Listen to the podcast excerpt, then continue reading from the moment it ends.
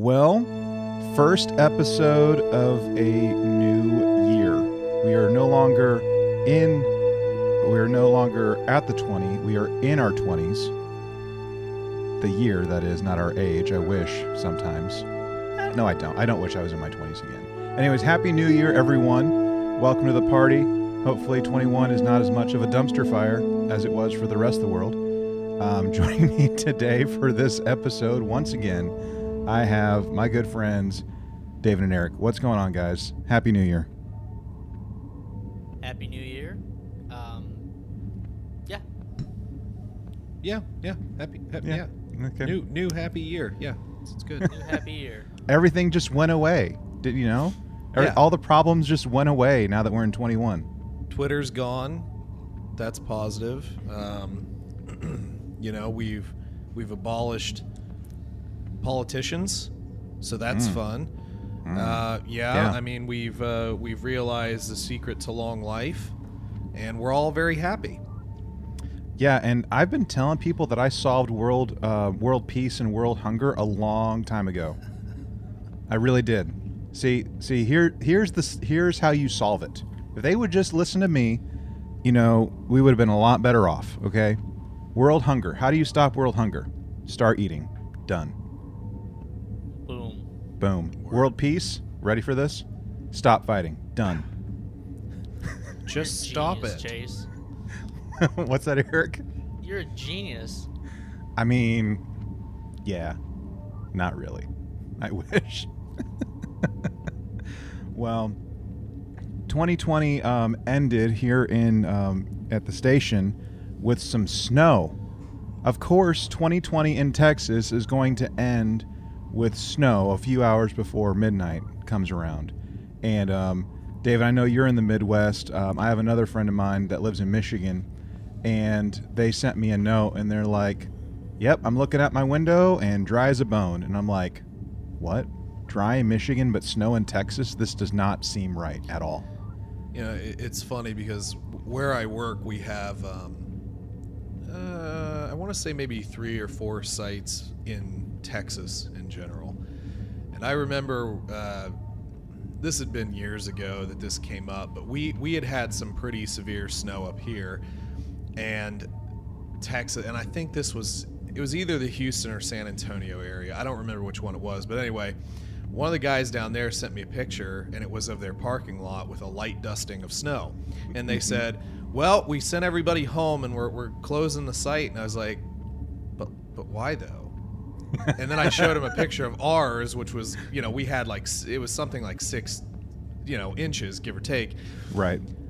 But I mean, I, I understand you guys just don't deal with it. But you know, I mean, if it were me, a light dusting of snow would be at work. So. Right. Yeah, I remember one time uh, living in Columbia, Missouri, where one day it snowed. and didn't even snow that bad. The the county road commission used all of the rock salt they had for the entire season in one day. What? because they, they just weren't prepared and they're like ah we don't need that much and they just they didn't understand how much to put down i guess because they don't deal with it enough and they used all of it in one day Good grief. Good my, my cousin moved to uh, to Atlanta.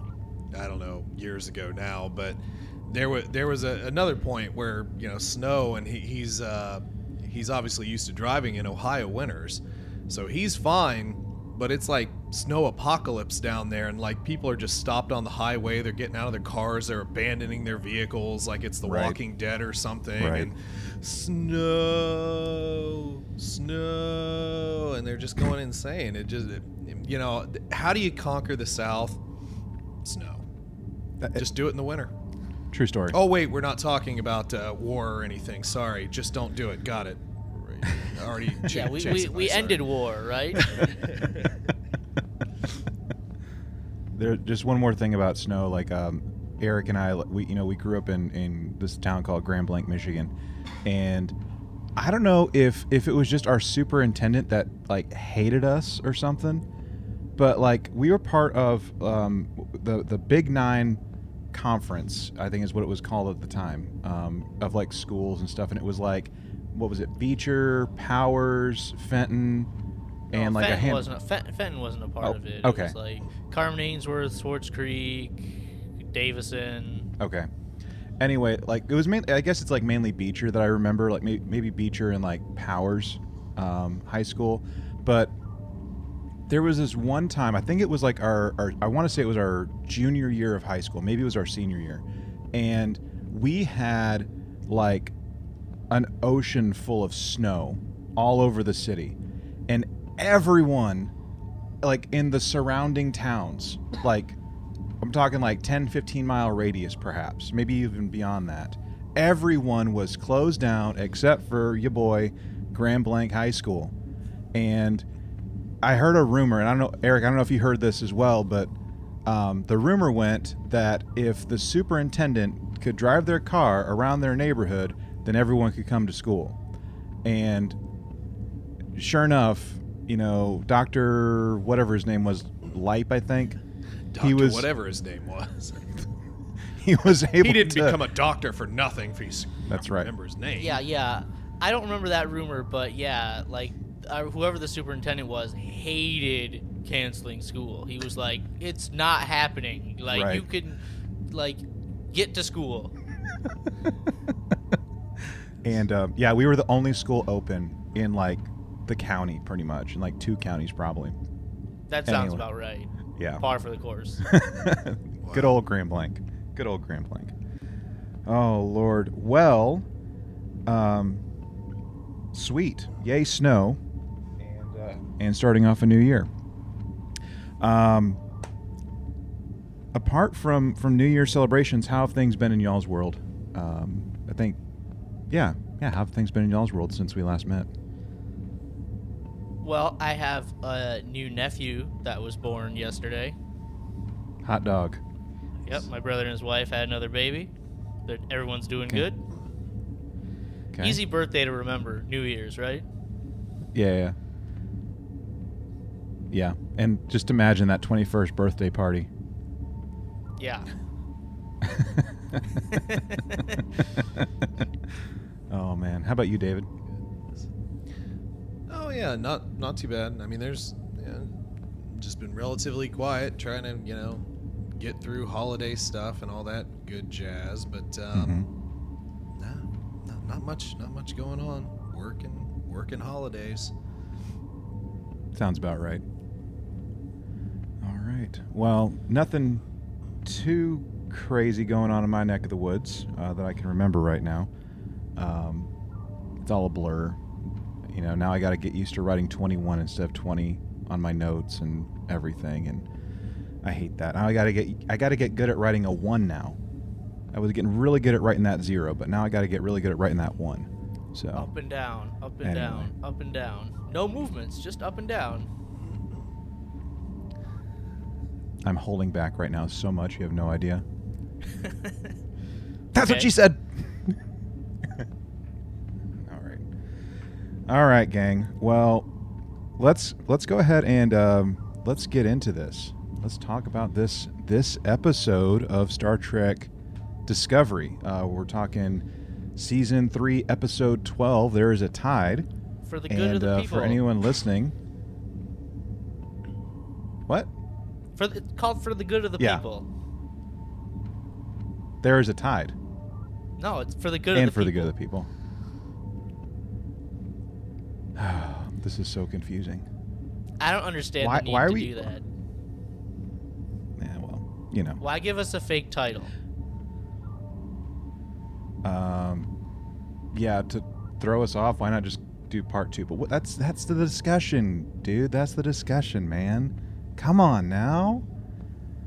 All right, so for this is your first time listening, this is not a spoiler-free discussion. We are going to spoil upon spoil upon spoil things, and uh, anyways, we're just going to talk about the episode, talk about what worked for us, what didn't work, and everything in between, and eventually we'll um, get to our evaluation of this particular episode. So, um, let me go ahead and just do a quick summary of this episode. Okay. Um, a Starfleet officer tries to save um, their uh, fellow officers that have been taken hostage by um, by chain terrorists during a, um, a party. I mean, an away mission. um, at the Verubin Nebula in the not too distant future. Starfleet officer John McCl- Michael Burnham goes on a quest to to visit and to help rescue the hostages. Her family. Yeah, her family. Yippee ki Yeah. Yippee ki yay, Mr. Falcon.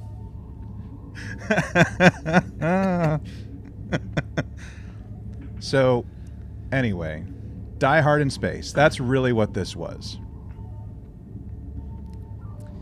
Yeah, it was it was very very much uh, 90s, you know, 90s action complete with knife wounds that you just pull out, which coincidentally that's a very bad thing to do, but hey, what do I know? I don't because I'm not a doctor. But I'm a podcaster. I'm a doctor, not a podcaster.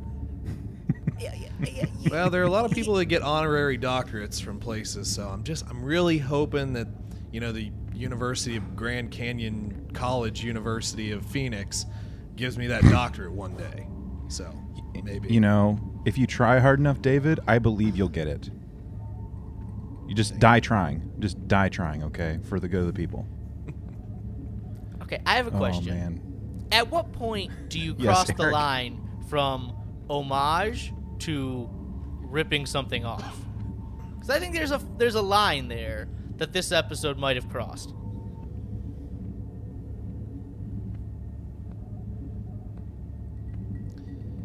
You don't agree? Well, I mean, I guess the question becomes what's original. I mean, everybody blatantly rips off.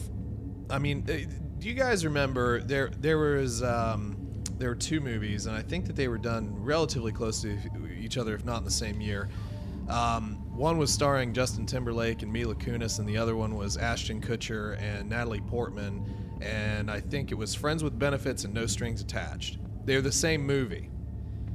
They were literally the same movie, just with different casting and different Yeah, like it's like- jobs. It's like That sort of uh, stuff White a White lot. House Down and Olympus Has Fallen, right? Those two movies, Mm-hmm. Yeah, yeah. right? yeah. Terrorists attack the White House. Secret Service agent has to save the day. Came out the exact same year. But I feel like, yeah, I, f- I feel like this season just was like, you know what, we really need just some like some violence. You know, I think we just, you know, we haven't been violent enough, and we really need some violence just to, you know, because there's nothing more Star Trek than vaporization. I, I mean, what? Why not? Yeah, well, just casually shoot somebody point blank and vaporize them. Like, I, I skipping ahead, Osyraa does that here, but Michael Burnham even like had no problem vaporizing people at the very beginning of this season. That's true.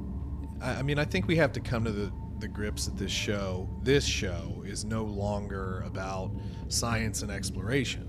I mean that that's, I think I've probably said that before, but like it isn't discovery at all.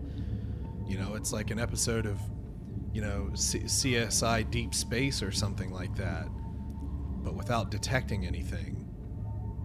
You know. Yeah, and- there's there's really And- no and I'll- and I'll also say discovery this, going on here. No, and I'll also say this too. I feel like I feel like there's a conflict here, and I'm not sure with who it's with, but I think that I, I feel like the network has given certain directives for this show, and the writers are starting to rebel a bit against this. And, I, I've kind of come to this opinion over the past few episodes with the Tilly stuff. There are like pretty blatant uh, call outs and or jokes about Tilly being in command of Discovery and that sort of direction in this episode. And you can kind of see those in, in, in past episodes too. But it, it feels like there, there's almost like a rebelling against the directive. So I don't know if that's real or imagined, but I kind of feel like maybe some of these writers are getting a little sick of it too, because I, I just I still don't see the direction in the show. I mean, okay, so we discovered a, a loudmouth child who yells at people and blows up dilithium, which is the biggest letdown of all time. And then now we're at this point where uh, are we are we to fight the Emerald Chain? Are we to join the Emerald Chain? Are we to be friends? Are we not to be friends? Hey, there's little R2D2s again. That's cool. So, you know, where where where are we going if if we're not to focus on that science and exploration? I got to tell you, Chase, I think we might have to re uh, reimagine the Delta system. Uh, we can still put command in there, but maybe the next one will be feelings and then the third delta will be family Okay. or something like that because I, I mean again I, I just it, it, it's kind of it's Yeah. just different it's different i don't want to complain too much but it is different Yeah, I was. I mean, I was thinking about this too, and I think we um, maybe alluded to it a little bit.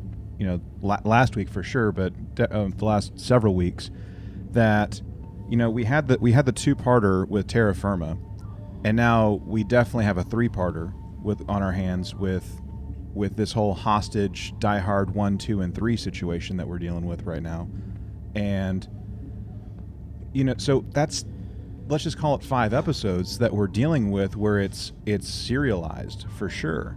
Not that the other what would that be eight, right? The other eight episodes weren't, but they felt mm, maybe I'm just forgetting things, but they felt perhaps more um, standalone from a serialized perspective than what we're seeing right now. And it it seemed even even unification, which you know you guys know how much I hate from this season, even that felt like it was still part of like a plan with this season. And so it's there's just something weird like it's like they got to a certain point they're like no, we're going to do a hard stop, a hard pivot and cuz like we've we've lost the story. That, that's just kind of how it's coming across to me.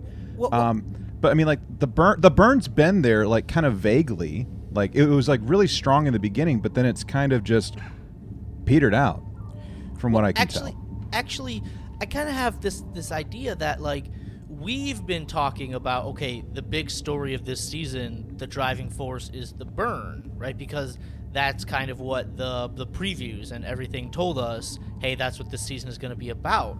But I'm starting to question: Is that really what this season is actually about? Because I actually went back and I watched the first episode from this season, like after I watched this episode, because I was just really curious. And the Emerald Chain, it's not mentioned in that episode, but it actually plays a more prominent role in that episode than the burn does. And so, is this really the story about the burn and discovering what the burn was, or has this season really, really, truly been about the Emerald Chain? Because I think that'll be interesting to see. I mean, we'll have to wait till next week and and how everything wraps up, but maybe we as an audience were just misled or or misinformed maybe not misled is maybe not the best word but maybe we just didn't understand what this season was about so where we have said have they lost the plot maybe it's just we didn't understand what the plot actually was So are you suggesting that they're kind of doing what they did perhaps like with season 1 with the Klingon war for example and yeah yeah the, the burn Mirror is sort of our and mutiny and stuff. the burn is sort of our MacGuffin, right? It's not fully like, you know, your your glowing case in Pulp Fiction, but you know, it's it's just not really what this season is about. This season is more about the Federation and their dealings with the Emerald Chain, and that should be the A plot, Okay. where the burn is really the B plot. I think the Emerald Chain's kind of a joke. Like I just I I, I mean if you if you're gonna if you're gonna set me up with like a, a big enemy, make them big. Like make them cuz I I mean I'm not a, I'm not afraid of the Emerald Chain. I mean yeah, Osyraa's kind of I mean she's ruthless. She's unscrupulous. I mean she's a bad person. But I'm not really afraid of the Emerald Chain like I would be uh, you know, I don't know, like the Klingons or the Romulans or something like that. I don't I don't have the same level of apprehension about going up against the Emerald Chain despite Starfleet being severely limited. I just don't get that feeling from the show, I guess I should say. Right, Okay. and, and, and I think we learn in this episode there's a lot actually more to the Emerald Chain than we thought. We were just told, and I think this is this is the failure of storytelling. If that this season was actually about the Emerald Chain, is is it, we take a hard left turn of who the Emerald Chain is in this episode because we were just told, hey, they're a crime syndicate, they're a crime syndicate, they're like the mob. But here in this episode, we learn she's Minister Osyraa, and there's a, a, a Congress or a Senate or something that that she has to like put put laws in front of, and it gets has, they have the laws have to have support of the people to get passed, and it's like wait, what? What is all of this? So I think there's a lot more to the Emerald Chain, and and they could they could be somebody that you could you could fear or you could you know relate to if we had seen more from them and if we hadn't just portrayed Osyraa in Sure. the past as some comic book villain because I think she she had the potential to be somebody like don't hate me, I love Deep Space Nine, but she could have been someone more like the female shapeshifter. I like, you know, she's a bad dude, right? The female shapeshifter, but there's a lot more to her there once we start to see her more, and I think that's a big failing of this season. I actually thought you were going to say Kai Wynn. Well, I mean, don't Kai one Wynn too. those. I, listen, Kai Wynn is an amazing character. Everyone says, "Oh God, I hate Kai Wynn," but you don't I I hate think she did Kai a really Wynn. good job. But you don't hate don't Kai wanna Wynn one. because she's a bad character. You hate Kai Wynn because she's an amazing character Yeah. that Louise Fletcher plays amazing. Yeah, no, a hundred, a hundred percent. It's it's like, um, you know, back when I was like, you know, whatever eight and watched professional wrestling. You know, you have the the heel character that you're supposed to hate, and they do bad guy stuff, and yeah, that's why you hate them, but that's their job. So yeah, I, I get that, but like going back, it, you know, to the point of like, did we misunderstand the the plot or like the main plot, the A plot, uh, so to speak? I don't think we did at all because the Emerald Chain just wasn't. It just it, it it's just now in the the final three episodes now exposes the main plot because we had kind of a it, and I'm sorry it's a lame ending to the burn thing. We've just we ended that. We had a, a good old send off episode, two uh, send off episodes, and now oh guess what? it's actually all about the Emerald Chain. And to me, that doesn't really work because if you're going to build up something to be the big thing, like uh, think about the Dominion or something, like how much buildup you had to the Dominion before we even saw them. You know, you knew that this was going to be bad before we even like saw them in in in their uh, you know section of the galaxy. Now it's like, well, they're actually the bad guys, so you know, let's roll with this now. right? We have we have 13 episodes to tell a story in a season now, compared to how how long did it take for us to really get to know the Dominion? We, we met we met the Dominion in what season two of Deep Space Nine, or was it season Yeah. three? we we first hear the name Dominion in a in a Ferengi centric episode, right? Like, um, the Grand Nagus had heard rumblings about some power in the Gamma Quadrant, so he sent Quark on some mission that That's was right, doomed to doomed Yeah. to fail, right? Because he he wanted to learn about about this other group, the Dominion. It was in a Ferengi set. That was in like the middle of season two, and then of course, you know, the season two ends with the Jem'Hadar episode. Mm-hmm. Yep. Yeah, but but again, I'll say go back and watch episode 1 from this season. And the Emerald Chain, they're not named, but they are front and center prominent in that episode more so than I think the burn is. So like they were there the entire time. Well, Sure, but did you care about them as much? I mean, it's the first episode. How much can you care about somebody after one episode? Sure. Yeah, but then you know you continue to build on them. I get. Yeah. Yada yada yada. I think it's you know I think we've all point on that maybe. I mean, it's, it's just a it's just a storytelling decision that they made that maybe we're not as crazy about or or whatever, and that's that's fine because like up to this point we know about dilithium being like the primary, you know, fuel that gets us zipping around the around the cosmos, and now we're we're finding out that we're we're handicapped, that we're crippled by by a lack of it. And um, so, of course, the burn, this thing called the burn, is going to take front and center for us. Um, and maybe maybe going back and checking it out and seeing what Eric's talking about could be good. I mean, we'll eventually do like a retrospective on the season, so maybe thoughts and opinions will will change at some point. So, um, anyway, there's a, there's a lot going on with this episode. Like, it, I just feel like it's it's not all over the place, but it's all over the place with what's going on this episode. I don't know if y'all Yeah. had like that same that, that same thought or that same feeling about this episode. Yeah, you, you I, I feel like you could go several different ways with it, d- depending on how you how you feel. And I think like the um, preview for the next episode at the end of this episode kind of. I, I, I don't know if it's more of a bait or not, but it feels like it's going in one direction. So Yeah. Which it's also going to be called um, "That Hope Is You" Part Two.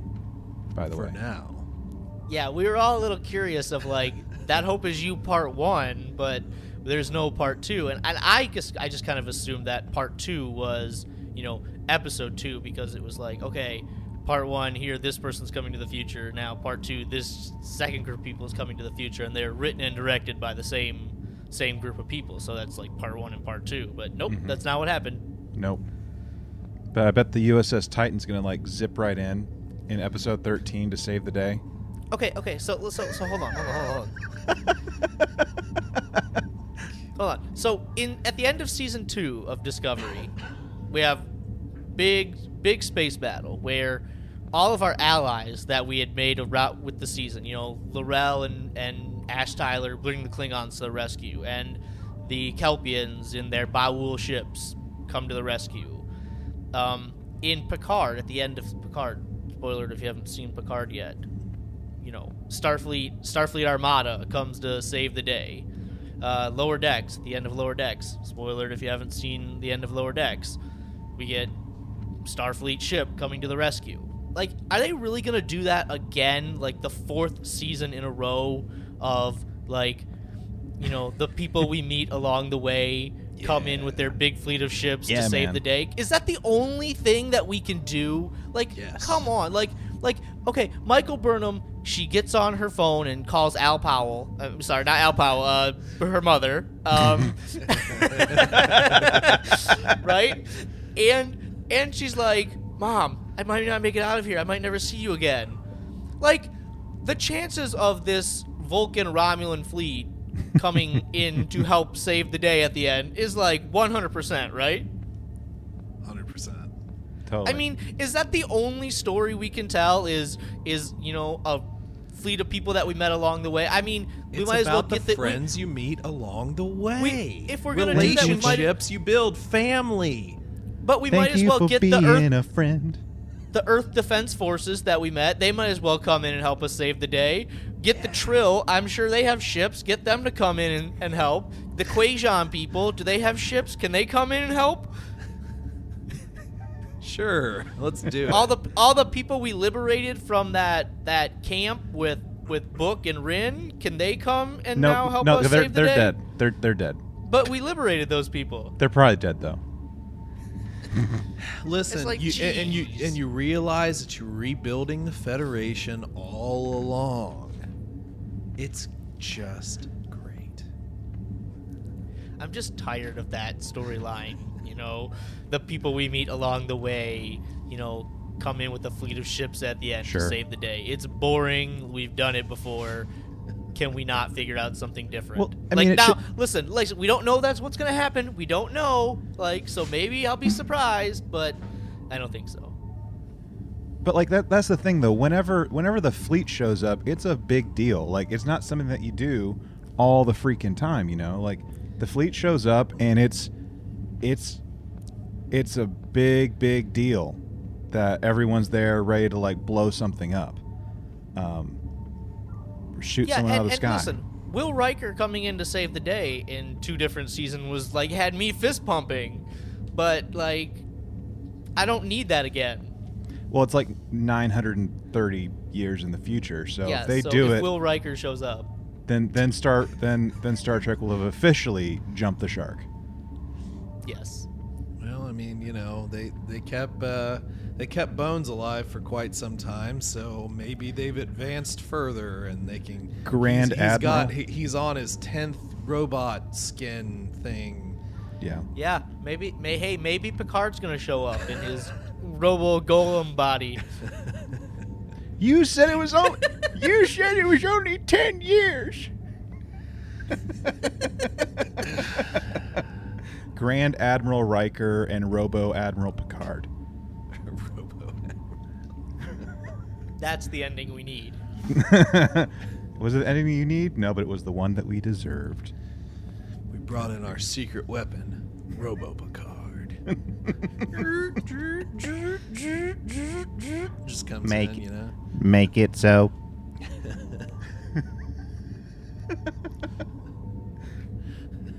oh. Delta maneuver. Instead of like T, ready. Instead of a tea Earl Grey hot, would it be oil 10W30 cold? lukewarm. You can't put it in cold, man. Come My on. bad. My bad. I'm just saying.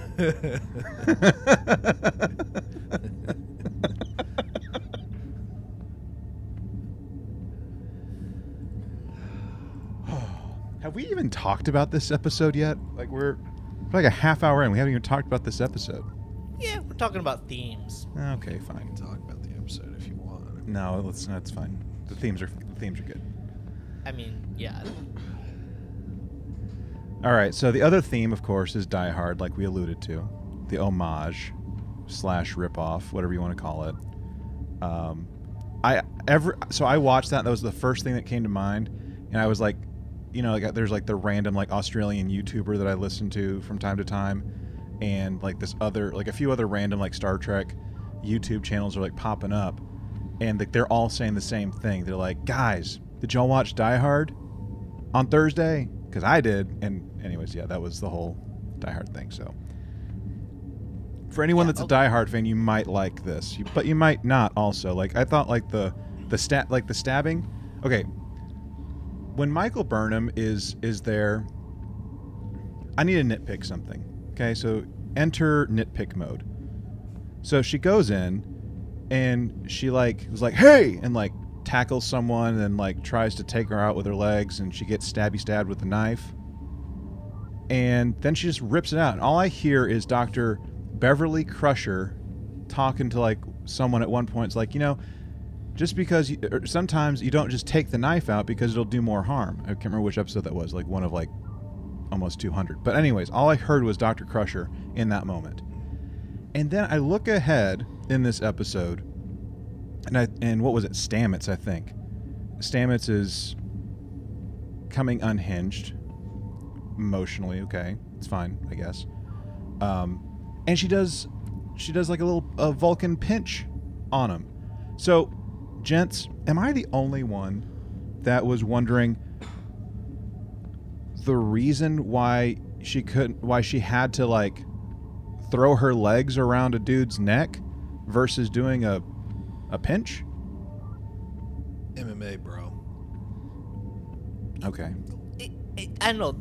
That's that whole scene here to me feels like it was written at like four o'clock in the morning, and the writers are like, "Oh my god, we just we just got to finish this. Like, like how do we how do we hurt Michael Burnham? Because she's got to be hurt because she can't be at full strength because John McCain was not McClane was not at John McCain. John McClane was not He's- at full strength. john mccain is definitely not at full strength right now eric i'm just saying And so, like, okay, we gotta have a knife. So, listen, there's this guy. He's trying to peel off Federation sticker off the wall, so he needs a knife for that.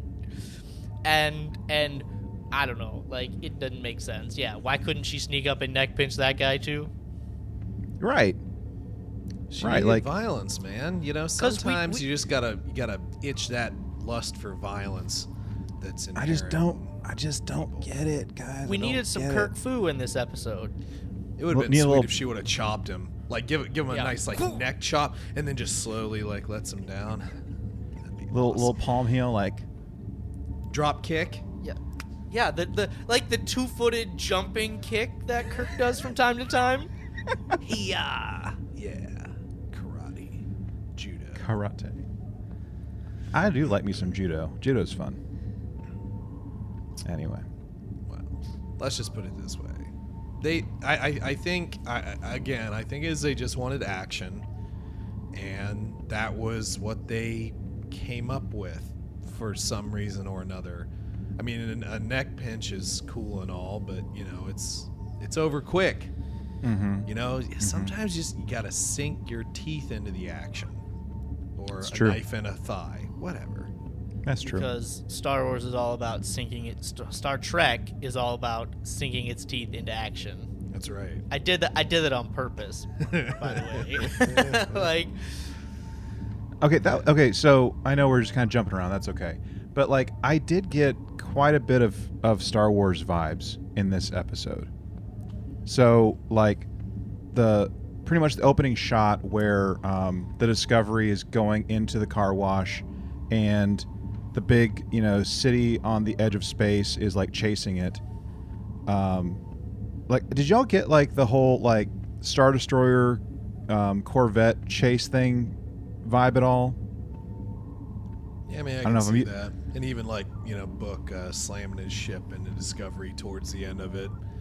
You know, I mean, they always said Anakin was a good pilot, but I swear he's uh, lost more ships than most people. So I mean, I- sometimes I just feel gotta like- slam the ship in there. I feel like Star Trek Discovery is the most Star Warsy of all of the Star Trek shows. It's much more focused on the action than than the science and exploration, and it has been from the beginning. So like, that's why I it was not a misspeak when I said Uh-huh. that earlier. Okay.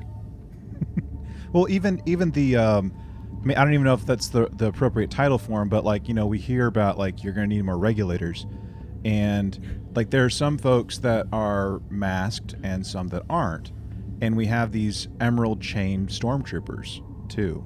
You know, so like just a lot of a lot of parallels with. I say that I'm only naming two right now, but like there's just there's gr- a growing list of like Star Wars stuff that's like showing up in Discovery. Um, so yeah, but yeah, like that that chase scene like totally reminded me of A New Hope when the Corvette is it what's it called? It's not a Corellian Cor- Corvette. It's just a Cor- it's- Corvette, right? Oh, did Princess you need Le- me on that one? yeah.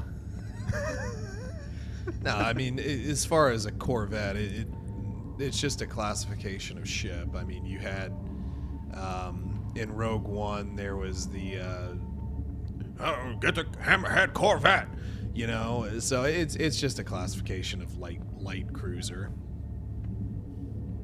Okay. Okay.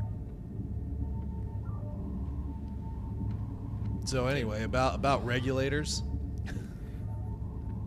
Yeah. Like how they- they- cheesy? how cheesy are we gonna get here? I mean, come on, boys, let's regulate. I mean, get, get let's get regulate. Well, and then what was the name of the scientist? Like Invigil Invigilator or Invigilar or something like that? It was Aurelio something. Yeah, but but his title wasn't like scientist. It was like. Invigu- Invigulator or something like that. like, what does that mean? Yeah, and, and I gotta say, like, I recognize that guy, uh, and and I looked up his like his page, and I was like, I, I actually don't understand why I recognize him because like he's been in a lot, but I didn't really like nothing that I really watched. Um, but what a useless character, right now. I Well, I it- mean, he'll that- probably be a plot point later, but I was like, God, what a what a weak, useless character we have here that will well, I- clearly be turned eventually. Listen, well, that's that's Kenneth Mitchell, the actor's name, and Yeah. Kenneth Mitchell played Kol in season one, and he played Tenavik, right, the son of Voq and, and L'Rell in season two, like the keeper of our time crystal and Boreth. And I, we, we saw his name in the cast list, and it was listed Kenneth Mitchell as Tenavik. And I kept waiting for that to be some kind of timey wimey thing that we were gonna do to like undo all this, but turns out they lied to us again, right? Kenneth Mitchell was back, but not as Tenavik as this other character. But I think it's important is that Kenneth Mitchell was diagnosed with ALS two years ago. You know, Lou Gehrig's disease, and um, he just can't went public with it like a year ago. And he he made an appearance um, his public appearance is now in a wheelchair. Like he can't he can't really walk anymore. And so and so they designed this character with him in mind to like be able to say, "Hey, you've been good to us on this show as an actor. We want to still keep you involved." And so we're going to create a character that you can play here. And they basically like took his input to design this character and, and his Captain Pike like Chair thing. thing. Yeah, but but I do agree with you that um, he's definitely going to turn to quote unquote the good the good guys, right? And and it, it like it's so obvious that's what's going to happen, but like I hate this trope. This is a trope as well that I really hate because like oh we have he was 10 years old and Osyraa like took him took him in and helped fix him and give him a position so he didn't just get killed or whatever.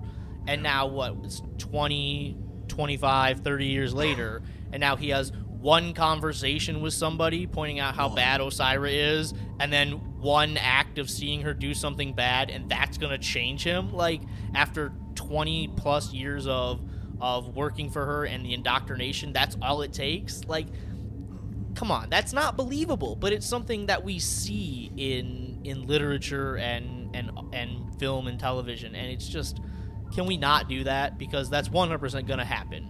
Well, an- Well, I think- another another thing that they did too is who who was doing the turning? It was Stamets, but Stamets isn't on the ship at the end of this episode, so you don't even get him to follow up with it. So it's like the person who was doing the turning's not even there. So now you have to rely on Michael, I would assume, to do the turning. But it's like, but you had the guy that he obviously had. A, listen, they're both scientists. They mm-hmm. both see the world in kind of a similar way through that vein of science. And obviously, you know, he's interested in what Stamets, you know, has sort of in a, in effect become as this conduit for the mycelial network. But you just blasted him out of the ship. He's not there to complete the process. It was so stupid.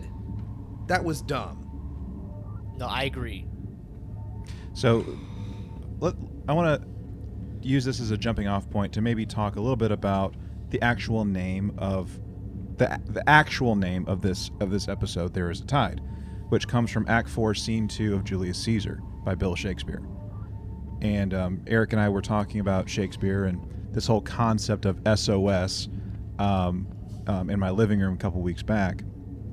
And let me just read a little excerpt from where this comes from. Um, so again, Act 4, Scene 2 from Julius Caesar. We at the height are ready to decline. There is a tide in the affairs of men, which, taken at the flood, leads on to fortune. Omitted all the voyage of their life, is bound in shallows, in shallows and miseries. On such a full sea we are now afloat, and we must take the current when it serves or lose our ventures. And this is Brutus, like the same Brutus of um, Et tu Brute, um, that's saying this stuff, and he's speaking these words in this particular portion of the play to try and convince Cassius that it's time to start this this battle, this conflict against um, um, Octavius and um, and Antony. So Octavius and Antony are like the are right there. They're they're in the just like Brutus was like the inner circle with with Julius Caesar, and speaking and this is kind of speaking figuratively of like the lives of men, so to speak, like fortune and fate. And if we don't take advantage of like this high tide, so to speak, then we're just gonna float on out. We can float on out to sea and take it and um, and travel far. But if we miss this chance, we're just gonna like stay here and never really reach our full potential, so to speak. So I know that's a I kind of pulled that on y'all. Um, but any any kind of thoughts on like this Julius Caesar kind of reference in relationship to this particular episode?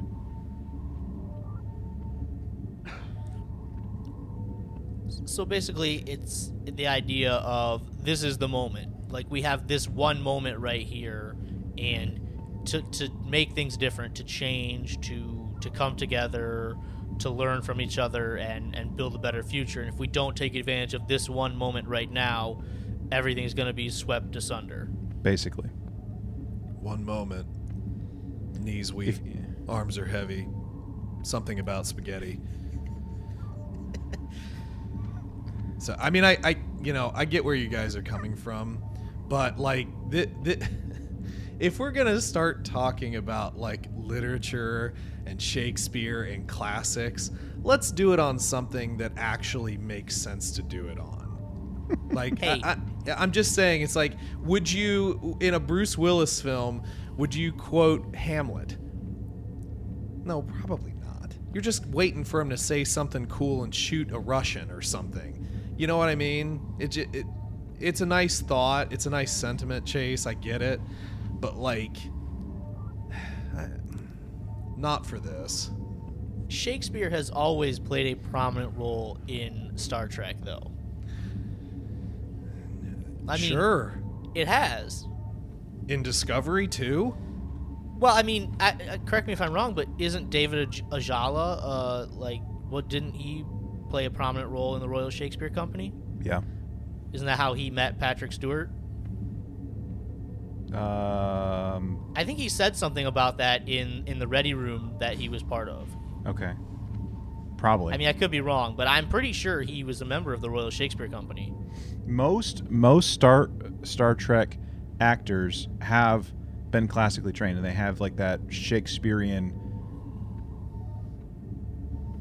history to them, right? Where they've they've done like Royal Shakespeare Company or just like Shakespearean theater in general.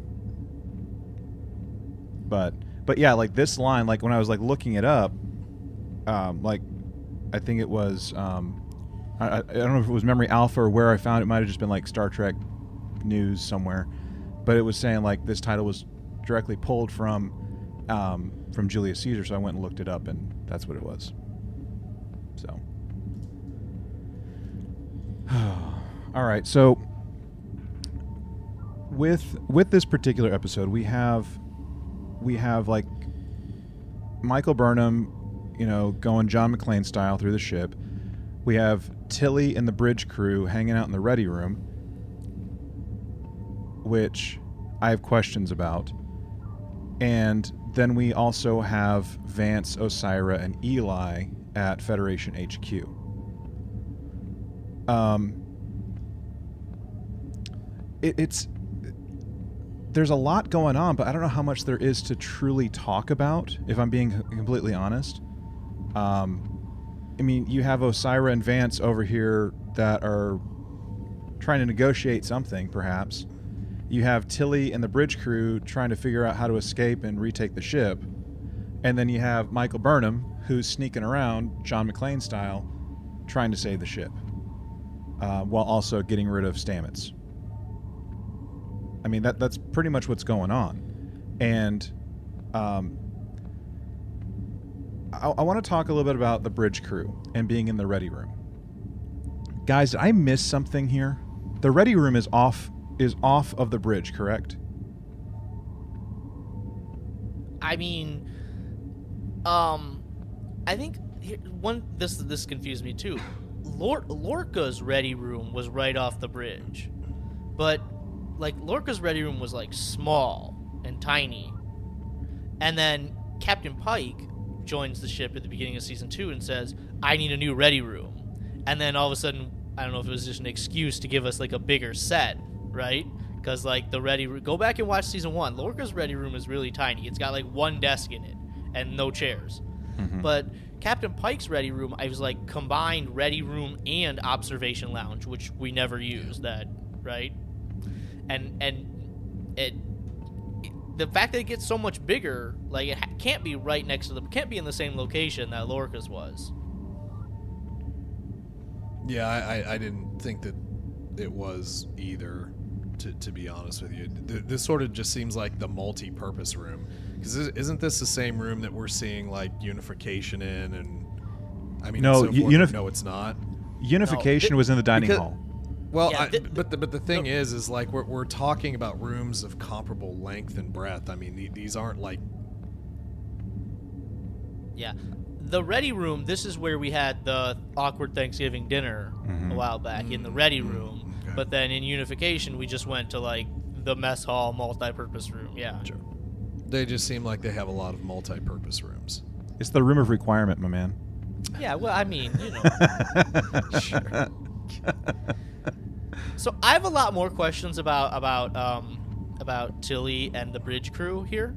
So when Osyraa comes on board the ship, she says, "Okay, put the crew in the brig and put the the um, Bridge officers the in the bridge room. officers in the ready room."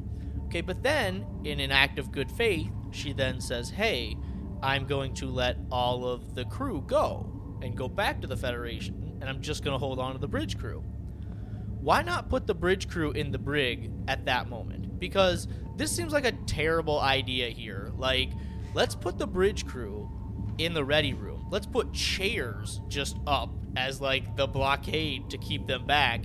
And let's put the two worst prison guards ever in charge of them. Like, what a terrible, terrible idea. And like it would be pretty easy to transport them inside the ship, right? You wouldn't even have to march them from the ready room to the brig, wherever the brig is. Like, we've got personal transporters now. We can just easily transport these people, and it it seems really stupid and random.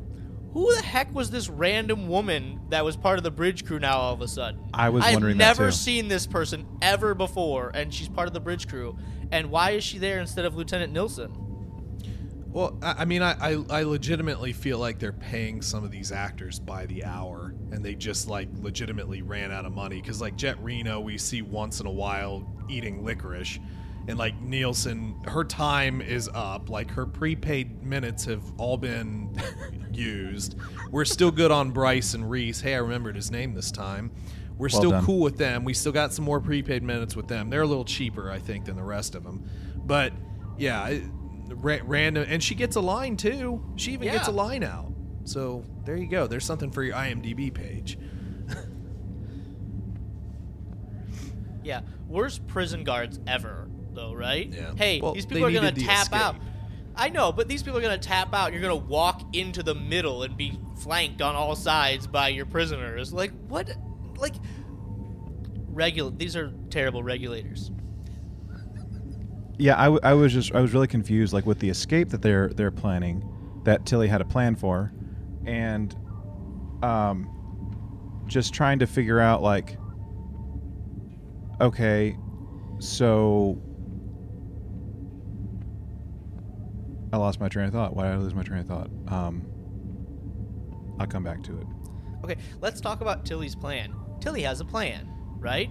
Okay. Does she? Hey, yeah. Well, but no. Tilly's like Tilly, Tilly's book says I want to stay behind, and books, and she's like, hey, just because I lost control of the ship doesn't mean I don't have a plan. And what is Tilly's plan here? Tilly's plan is go find some weapons and storm the bridge.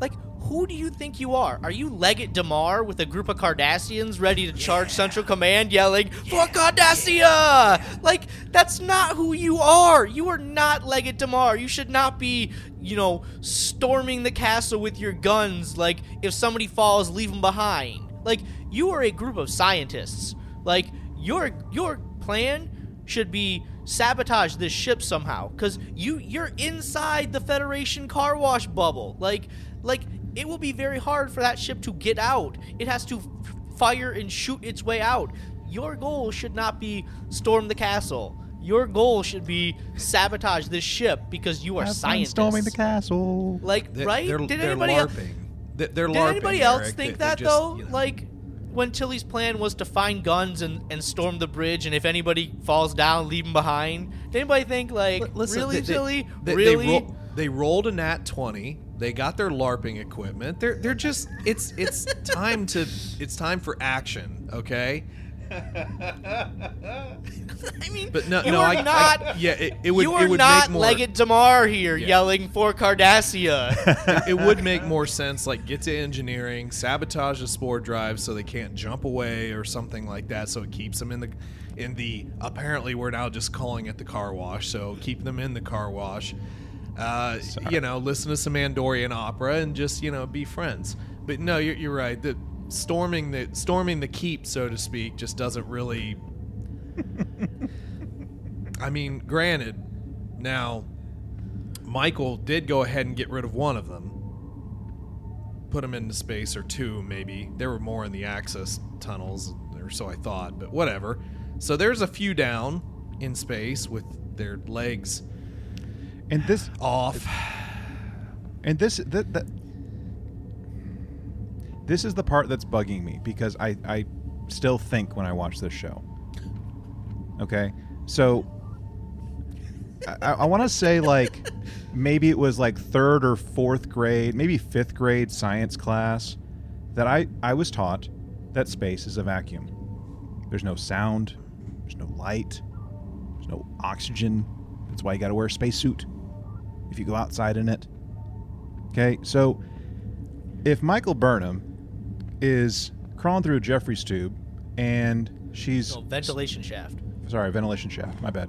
If she's if she's climbing through there and she pulls out her her belt, strap and like you know anchors herself down, and these regulator, these emerald chain folks are chasing her, and she shoot and then she shoots this thing like to blow a hatch and to depressurize, right?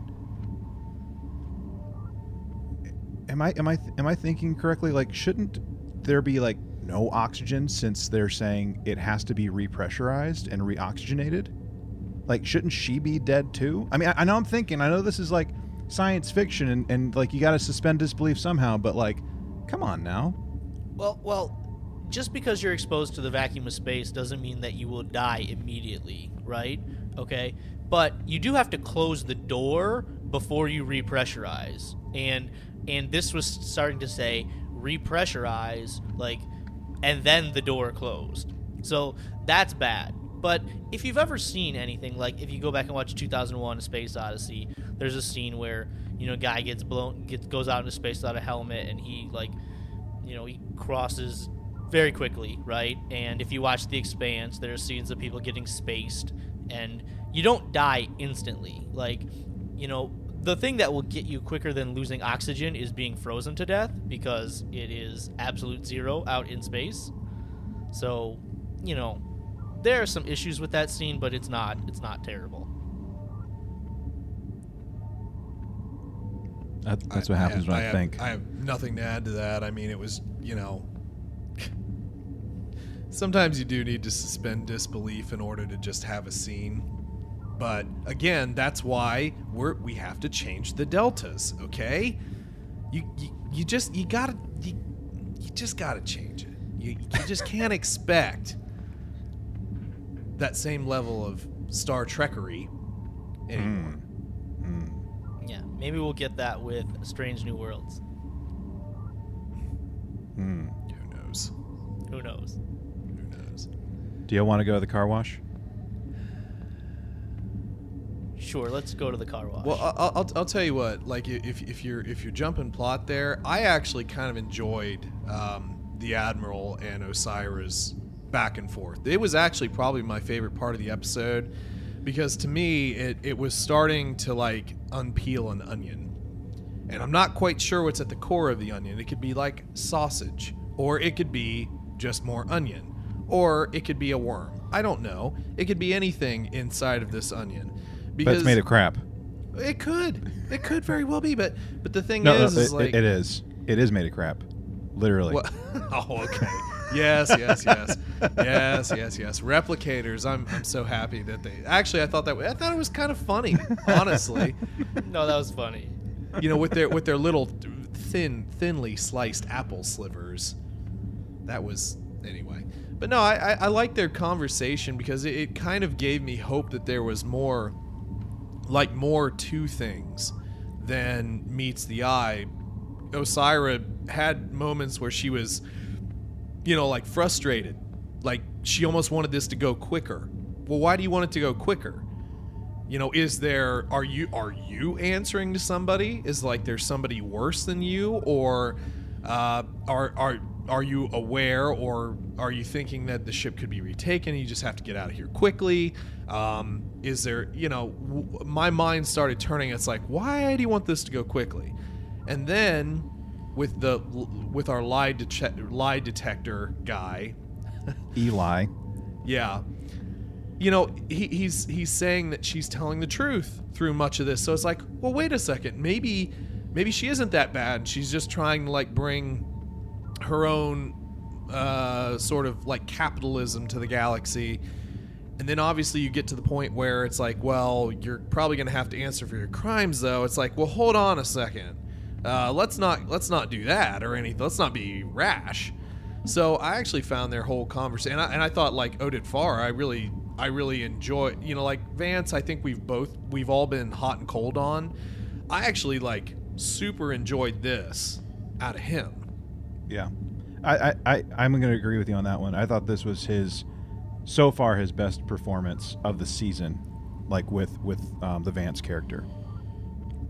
Yeah, I, I think this is the highlight of the episode too, and and I guess all of our initial reaction to this scene, oh, I want peace, and we're all like, no, you don't, no, you don't. This has got to be some kind of a ruse. Like that's all of our initial reactions, just because they've just portrayed Osyraa as basically a comic book villain, and at the end of the episode where we went back to Book's home planet, she says, "You will feel the full wrath of the chain." And what's that like?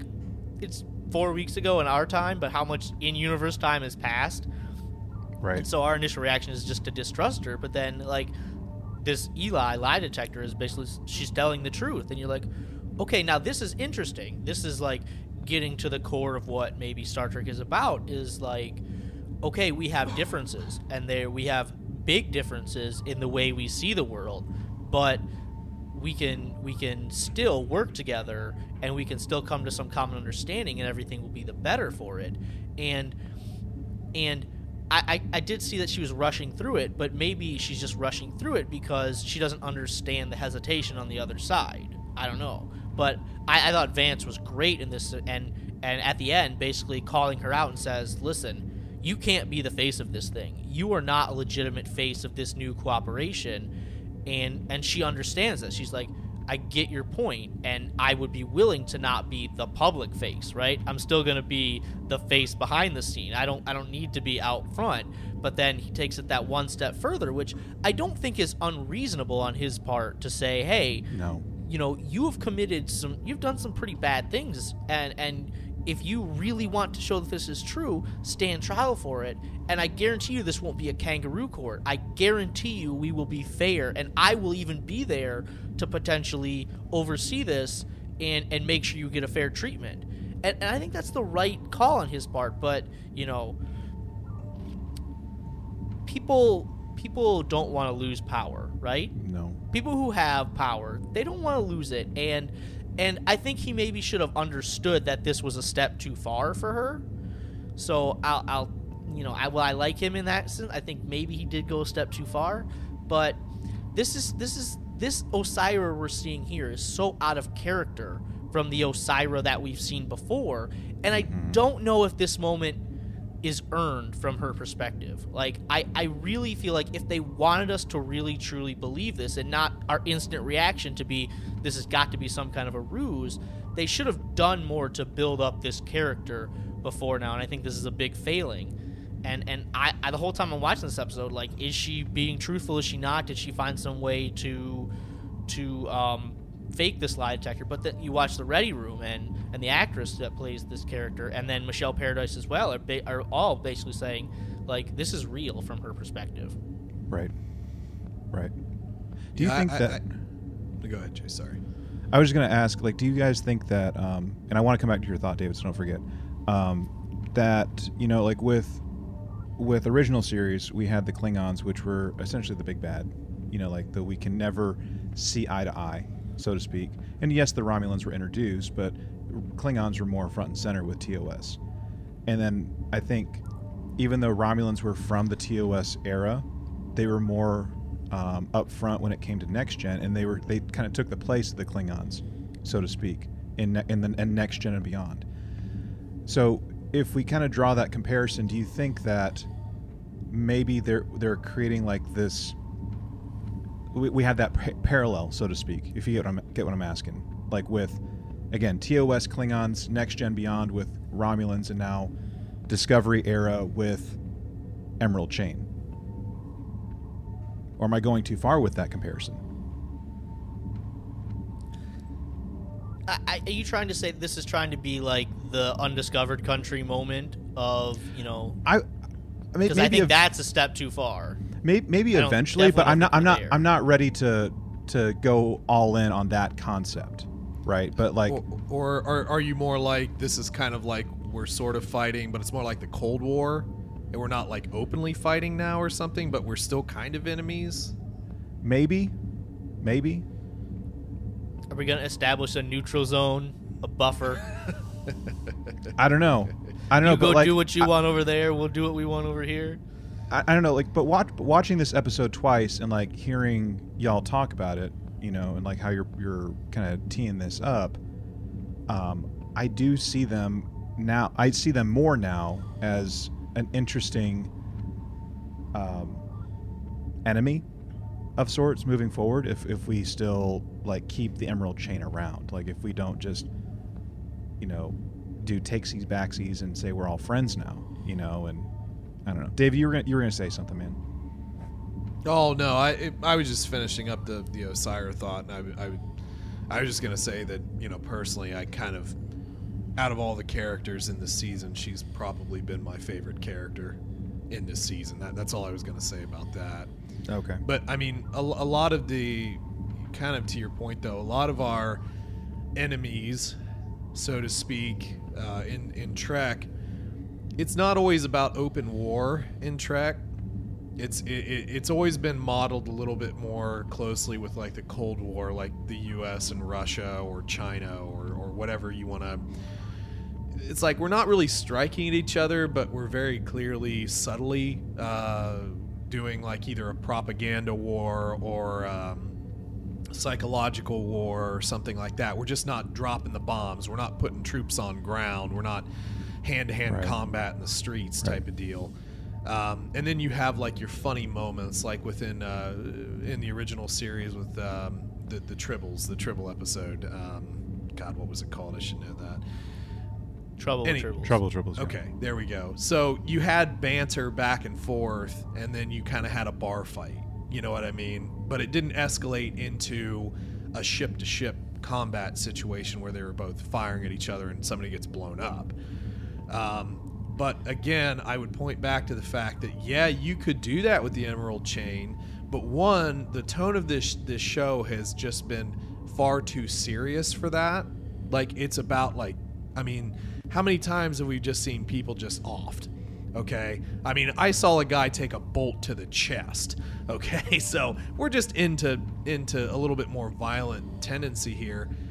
And then two, I just the, the, the chain we, we just haven't really seen it be big enough you know for, for mm-hmm. that. I mean i know they're kind of like peeling back a little bit here. It's like oh deep space whatever. We've been trading with them forever and yada yada yada and so forth. And that's cool but you're going to have to expand the universe and that kind of means backing off of like you know only focus hyper focusing on a character arc and then focusing more on a universal arc which Sure. kind of means more episodic turn because you have to go to different places to see it in my opinion Yeah, and, and, and and I agree with that, and I think that even the the first the first half of this season kind of did lay the groundwork for that. How we were kind of planet hopping and going from one place to another, and you know, yes, they were part of this larger story, but we had largely self-contained episodes, and I, and I think if you want to continue the chain being like the chain is your new adversary in the future and you're not you're not in open warfare with them. You're just you have maybe little skirmishes as you were saying that you do have to you do have to now go and explore right? You have to have you know your discovery on the frontier somehow rediscovering all of these different planets and that have like lost touch with the federation and starfleet over the course of the hundred or so years since the burn has happened and I would like to see that moving forward in season four. I don't know if that's what's going to happen. I don't know if that the show has proven that it is capable of doing that.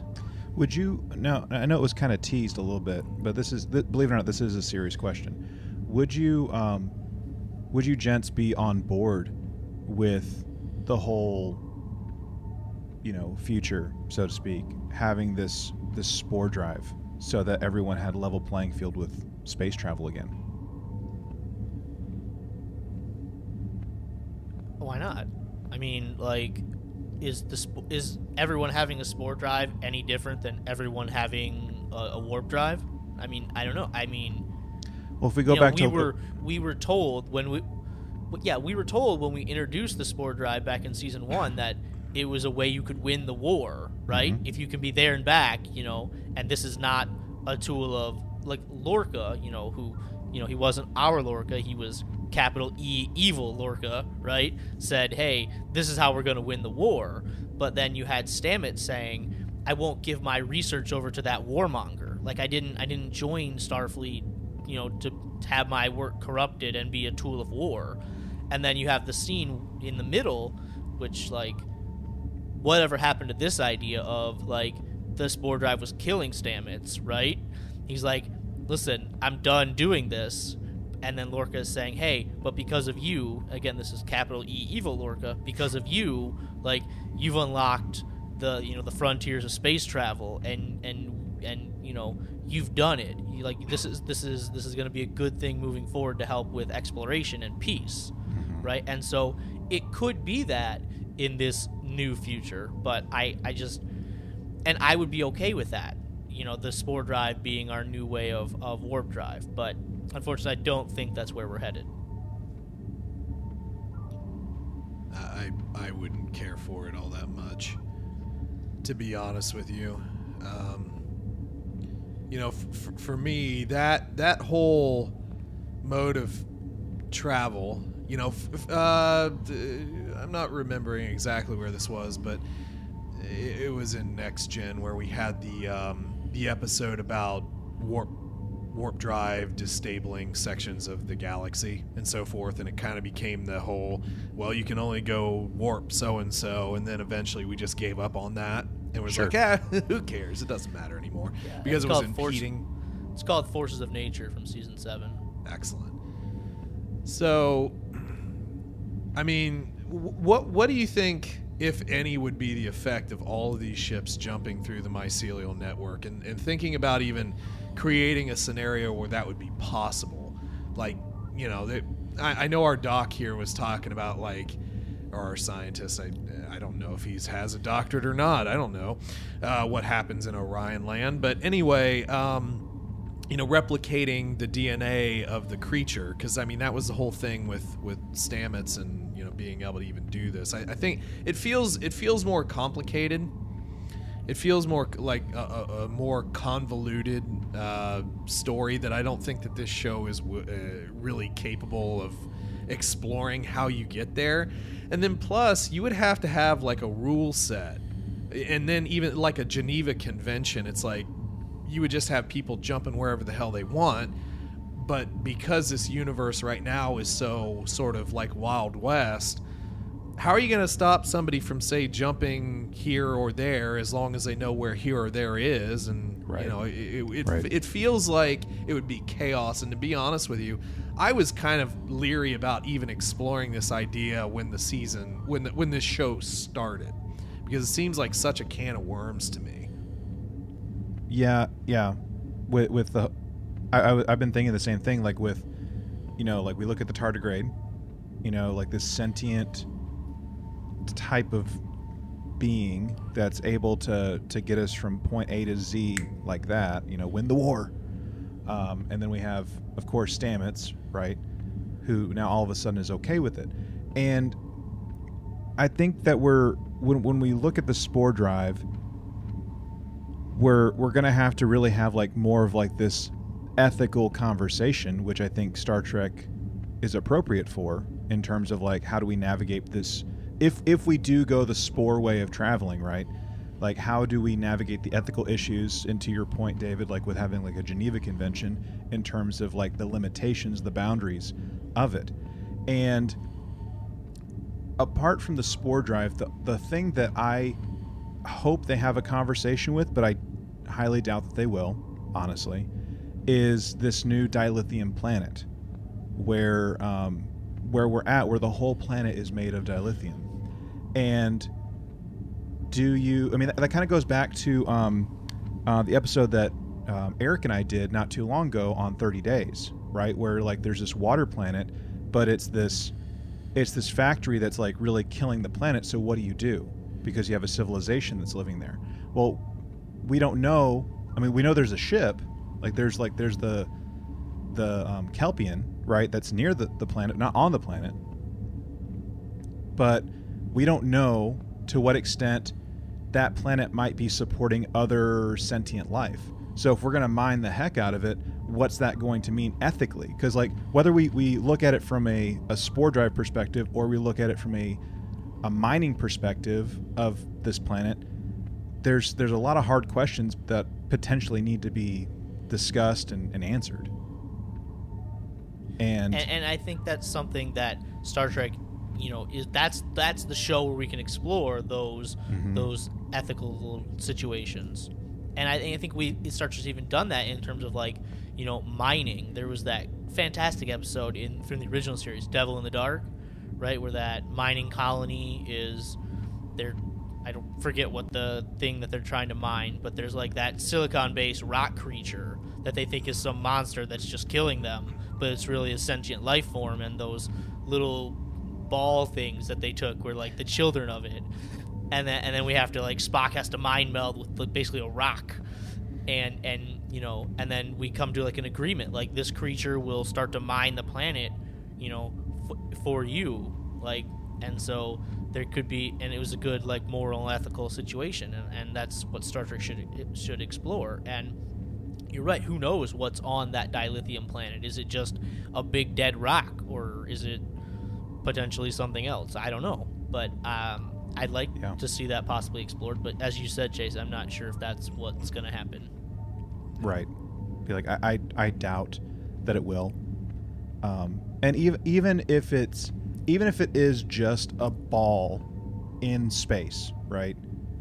Like they what what they say? Um, how many lifetimes? Like a hundred lifetimes or something like that that it could it could sustain.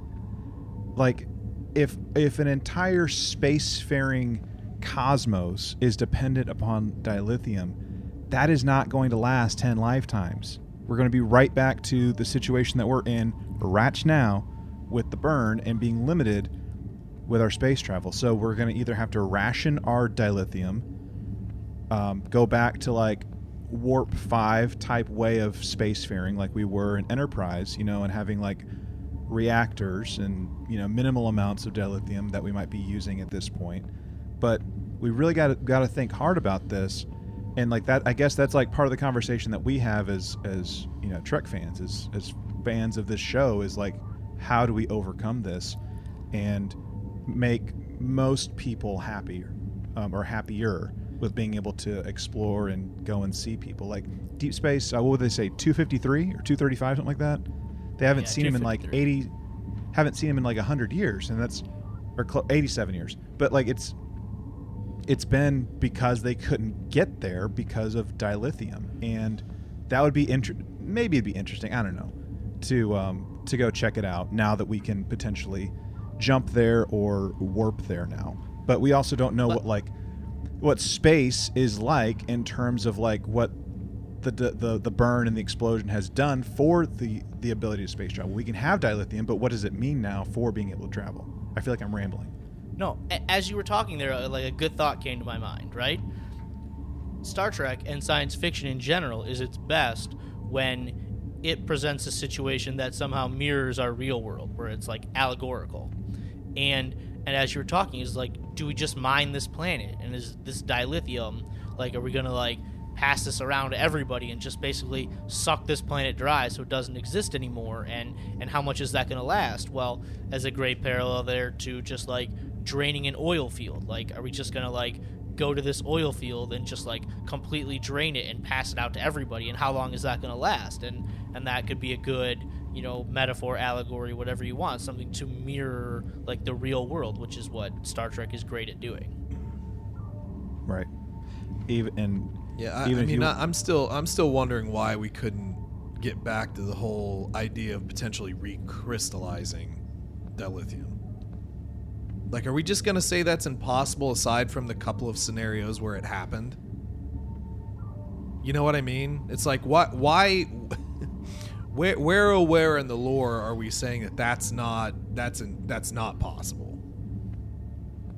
right. right i was i was convinced coming into this season that that would play a role somehow in this show right uh, at the end of season two we met the Tilly's friend, the queen of whatever her planet's name was, that was able to recrystallize dilithium. I thought for sure that was going to play a role, but it doesn't seem like it. If it if it is, it would be like a lot to add into just one more episode.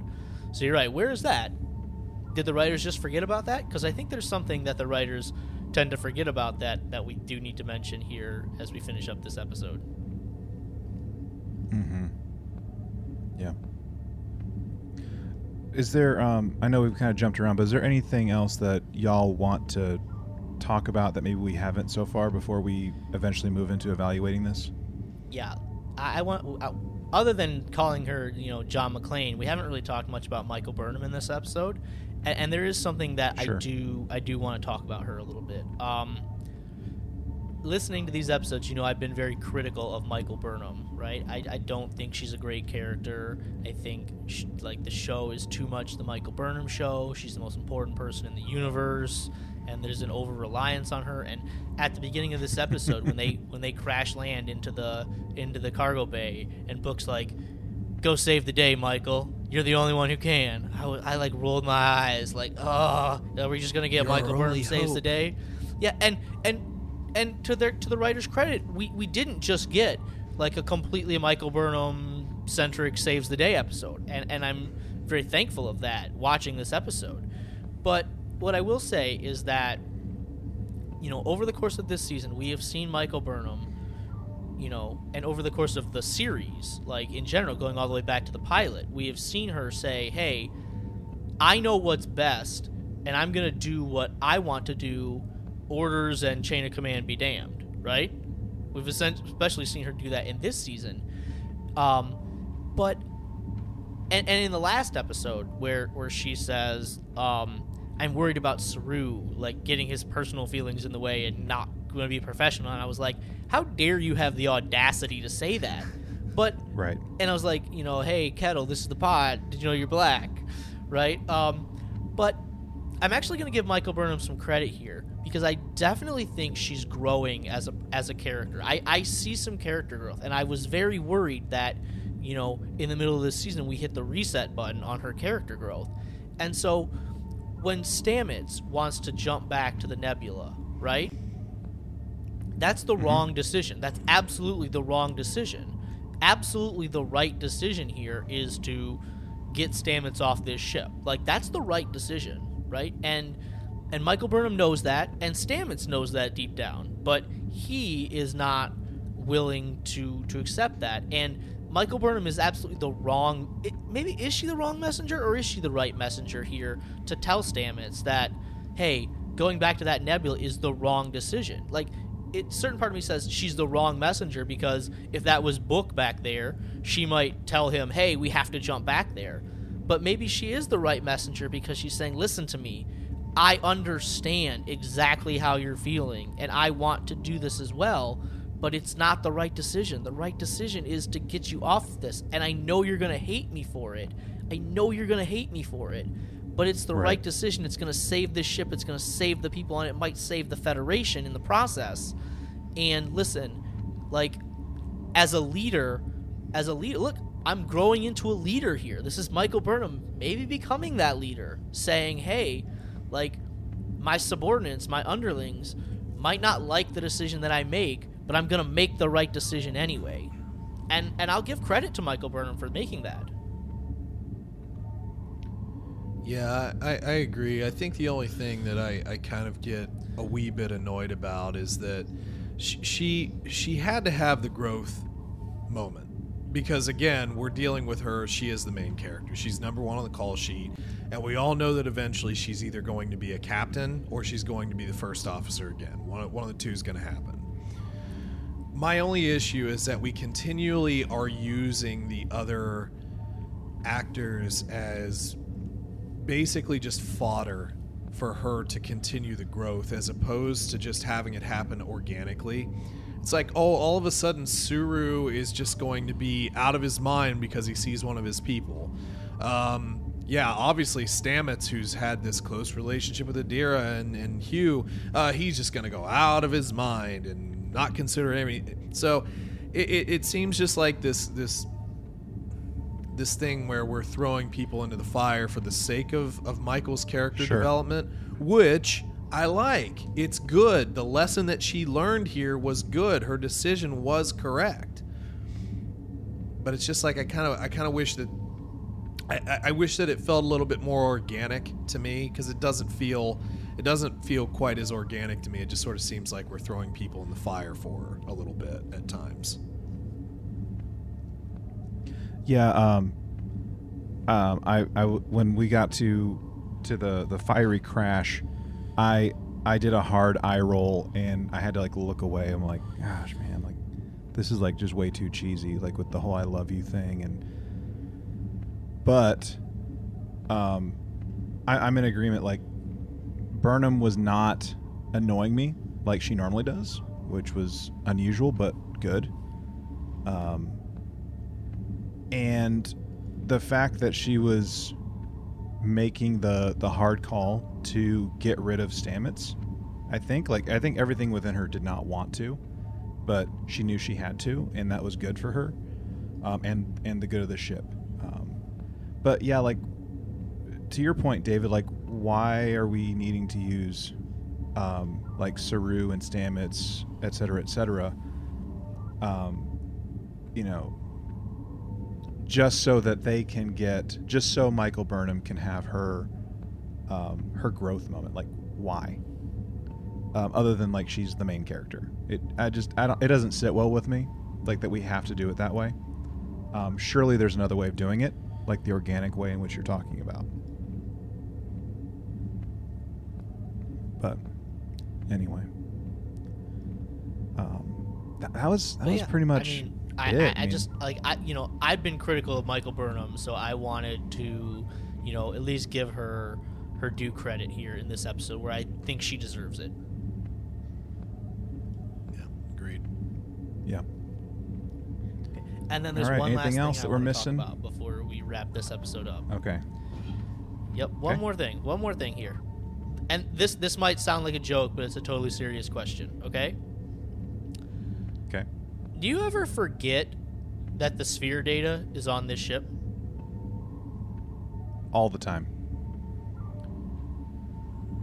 Sort of. Yeah. Like, like, but the sphere data is the whole reason we're in the future, right?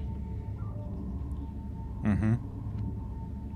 So should we be forgetting about is. it? Like, that's literally the plot device that got us to this point and where this show is headed. But that is something that we forget about. We Okay, probably so shouldn't, Maybe we, we should make the sphere data more prominent. Maybe we should make it more prominent. Like, and the other thing about the sphere data is they tried to blow up the ship several times last season, right? They tried to just mm-hmm. self destruct the ship. They tried to shoot it with a torpedo. The sphere data said, nope, not having it. I'm protecting myself. I'm protecting this ship. Don't you think the sphere data should have taken a more active role in protecting itself based upon what we've seen before than what it did now? It basically just let the ship get taken over in 12 minutes as as Zareh. We didn't even mention Zareh comes back from from way before and he says 12 minutes we took over the ship. Shouldn't the sphere data have like protected itself or done something to help the ship before now? and then they're trying to like override the commands of this ship. And she says well we can't delete this thing. And how much how much memory does it take up? Well not very much. And then she's like well ignore it. Well isn't the sphere data massive? Isn't it like a massive It's amount of data? Like why is it only Yeah. taking up a small old part of the ship's memory? Yeah. Like and then like it's only a few gigabytes for the Blu-ray.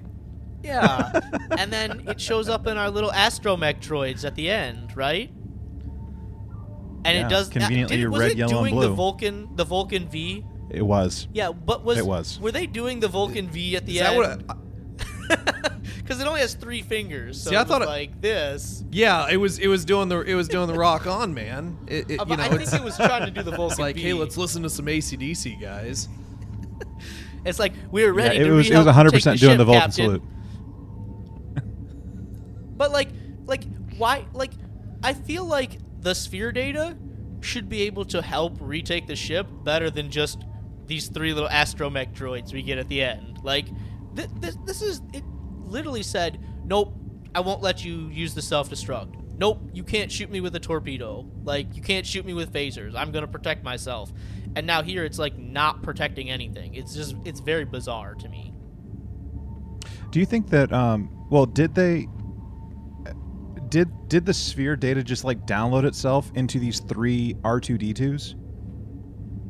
Well, why does it have to? Is my question. I don't. I don't. I don't like know. it has a but like, it is, has a is voice what that happened, li- though? literally took over the computer.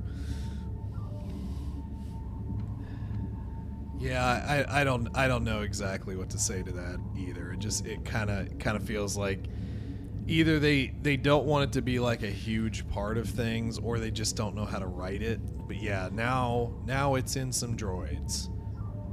So Yep. it can talk a little bit more. I don't know. I mean, are they are they just worried that like it's this all powerful, all knowing being, and it would be too much of a Deus Ex Machina if it just like saved the ship at the end? Probably. Yeah, it could be. Probably. I don't know, man. Hold on, maybe that could maybe they could transfer that and that could be their data. And it just becomes a real character and it's just one data thing and it's like, "Hey, I'm your new uh, crewmate." First do need a- officer first officer sphere data reporting as ordered, sir. First officer dot, or second officer Or- dot. No, it'd have to be Zora because that's the name of the consciousness that it Well, takes. dot or Zora. Maybe that's who that random lady is. Maybe that's maybe her body's gonna get taken over by the sphere data. like Lieutenant, like Lieutenant mean- Ilia in the motion picture. Yeah. Yeah. We, we need a replacement for Commander Nhan, after all. So why not? Oh, maybe she's going to show up in the season finale too. I, I forgot about her. As I was talking about all the allies we made along the way. I brought the seed ship. We didn't really have any other ones, so ready to go. I'm going to throw seeds at them and trees and so forth. I'm gonna throw these Deku nuts and have them explode. See what happens. For any of you Zelda fans out there, Deku nuts. All right. I don't know. I don't know. I thought it was kind of weird. Again, the whole Star Wars comes to Star Trek thing with, you know, these dot twenty three astromechs R two D two versions of in, in Star Trek. So It's more like a BB-8 because it, it doesn't have like legs. You know, yeah. it's more round, sleeker. Hmm. Hmm. All right. Well, let's let's move into um, assessing this particular episode. Um, and David, we're getting to your favorite part, my man, the Delta. So we're gonna assess this on um, the three different um, areas of Trek. That would be leadership slash command, science, and um, operation slash engineering. So. Um,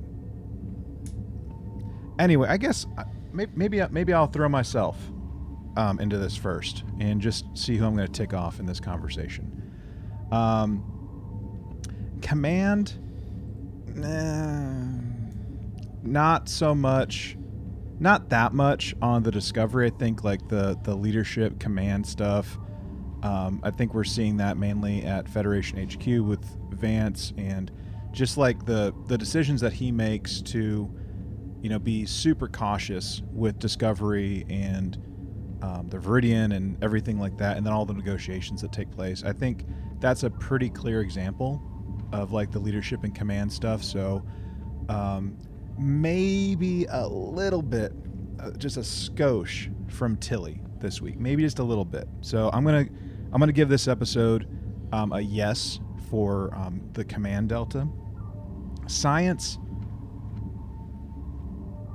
Nope. I'm gonna go with a nope on that one. Um, not unless i'm just like missing something completely apart from like these apples are made out of crap i mean that's about it um, Crap apples. crap apples. They're crapples.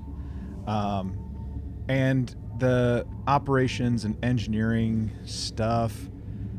I mean, we're not. I'm not getting my techno babble or or stuff like that. I mean, like, yeah, we're like blowing, you know, uh, a, a junction to eject some people out, you know, and I guess that's okay. Um, but not much in the way of like the engineering or the operations as far as I can tell. I mean, like, yeah, you have like the dots that show up with sphere data. And I mean, yes, you have Ryn who does his little thingy thing with showing all the, the dots of people, like all the life signs, you know, scramble. That was kind of cool. So maybe maybe a little bit, like a tiny bit of like that engineering techno stuff. But I think the one that comes out the most for me is is going to be the command. So, um, anyways, Eric, what do you think, man?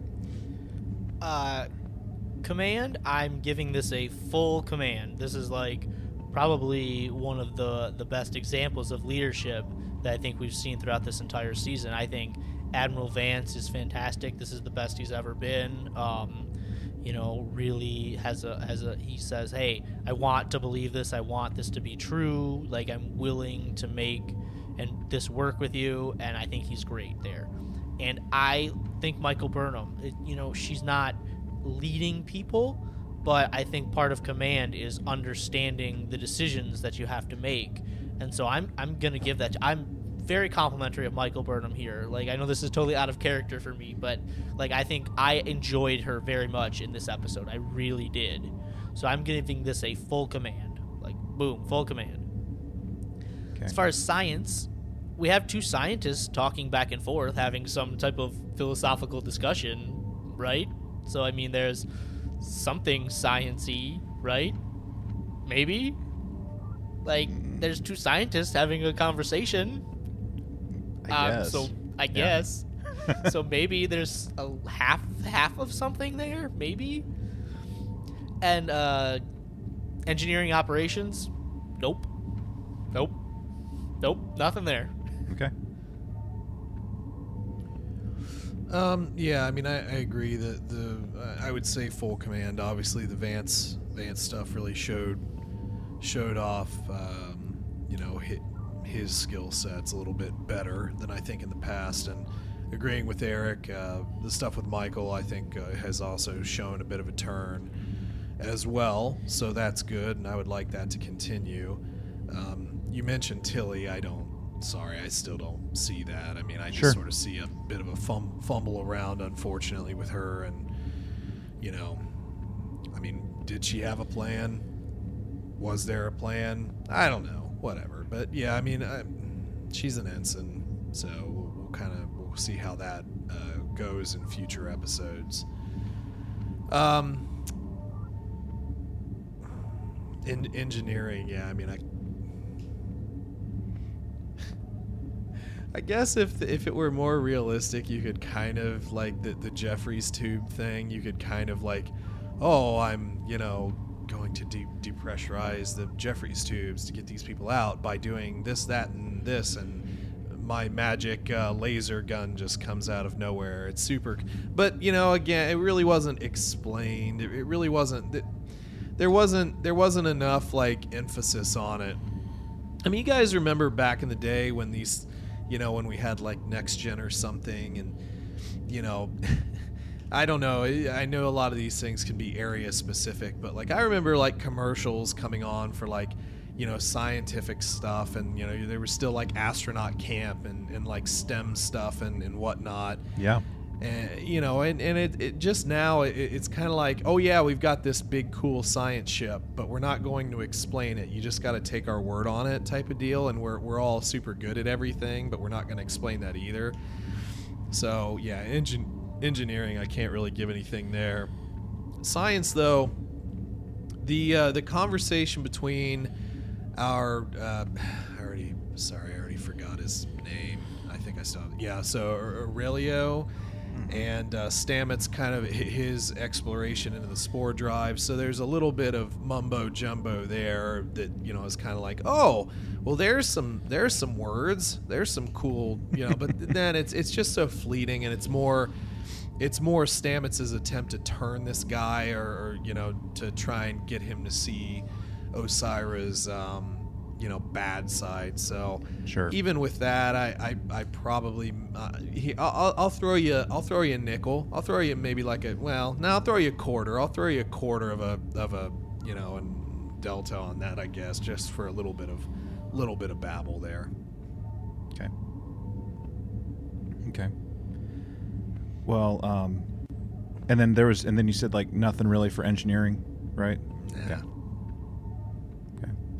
Well, let's let's go ahead and move right on into um, our numerical rating for this. So um, again, one to ten, one being a dumpster fire, ten being amazing, phenomenal, out of this world Star Trek type of thing. So, Eric, what do you got, man? I enjoyed this episode. I actually did. Like, I had a lot more fun watching this episode than I have the past five or six weeks. That's not to say that this is a great episode by any stretch of the imagination. Um, it's a little too actiony for me, but I mean, I enjoy action movies. Who doesn't love Die Hard, right? I mean, everyone loves Die Hard.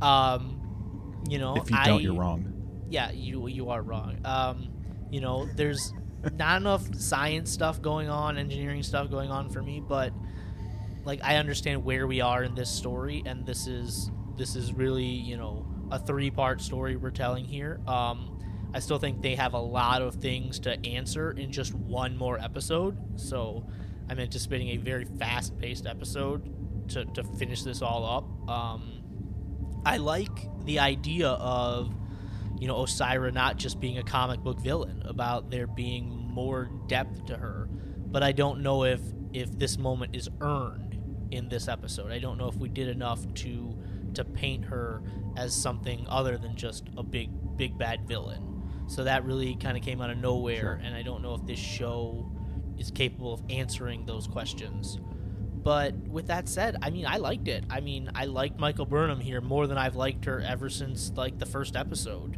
And you know, she's our main character, and and I think there's, I do think there's some good acting going on here. I think, uh, you know, Anthony Rapp plays Stamets. Stamets was was really good in this episode.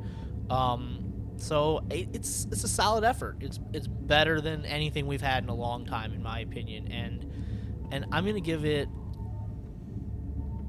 a seven point two. Okay. How about you, David? Um, yeah, I mean, I, I I've also enjoyed it a lot more than than some of our previous episodes. Um, I I think that I think that the acting did get markedly better because I've been one that's kind of harped on that whole cringy, yes and kind of crew in a you know weird thing that they've been doing in the past couple episodes and. Uh, and it, despite the kind of like Morse code tapping and whatever, you know, flanking people, the stupid jailers, they at least kind of show that they can work together without like complimenting each other's capes and stuff. So that was cool. Um, so the so the acting, I feel like, eh, which uh, you know, I don't think I don't remember if it's been mentioned, but wasn't this episode directed by uh, Jonathan Frakes? Jonathan Frakes. Yeah. So I, I do I do feel like they it felt a little bit more comfortable for me than it has in the past. But um, Michael's development's cool. Uh, I, I think that that's kind of again I, I did rag on it a bit because it was at the expense, but uh, I think that that's that's fine. Um, Osyraa and the Admiral's conversation, like I said, was my sort of favorite part of the of the episode. Uh, so I, I think there's there's a lot there's a lot of good to latch on to here, and the, the action. I mean, I don't really mind it. You know, I, I think uh, I think sometimes you, you, you kind of have to get away from some of the tropey stuff, like getting stabbed and pulling a knife out. I mean, we you know I, I watch a '90s movie. You know, I, I like to watch Jean Claude Van Damme. You know, get hyped or you know, I don't know, whoever else, Schwarzenegger saying, I'll be back for the 10 millionth time. Yeah, I mean, that sort of stuff's great, but like, again, this is supposed to be a little bit more science and a little bit of fic- Right. fiction, you know, maybe more science and engineering and, and a little bit of fiction for disbelief, but, you know, maybe. Maybe, the, and I don't know if it was an homage, but maybe the homage was a little bit too much there at times. Um, but overall, it was it was certainly a, a better episode than what I've perceived the past couple to have been. So, but I, I can't like I can't go nuts on it and give it like some high score because it, it's still kind of like yeah, it's, it's like okay, that's fine. I still can nitpick it to death. So I, I was I was uh, actually kind of agreeing with Eric there. So I, I would probably be there at a seven two as well. Okay. Okay.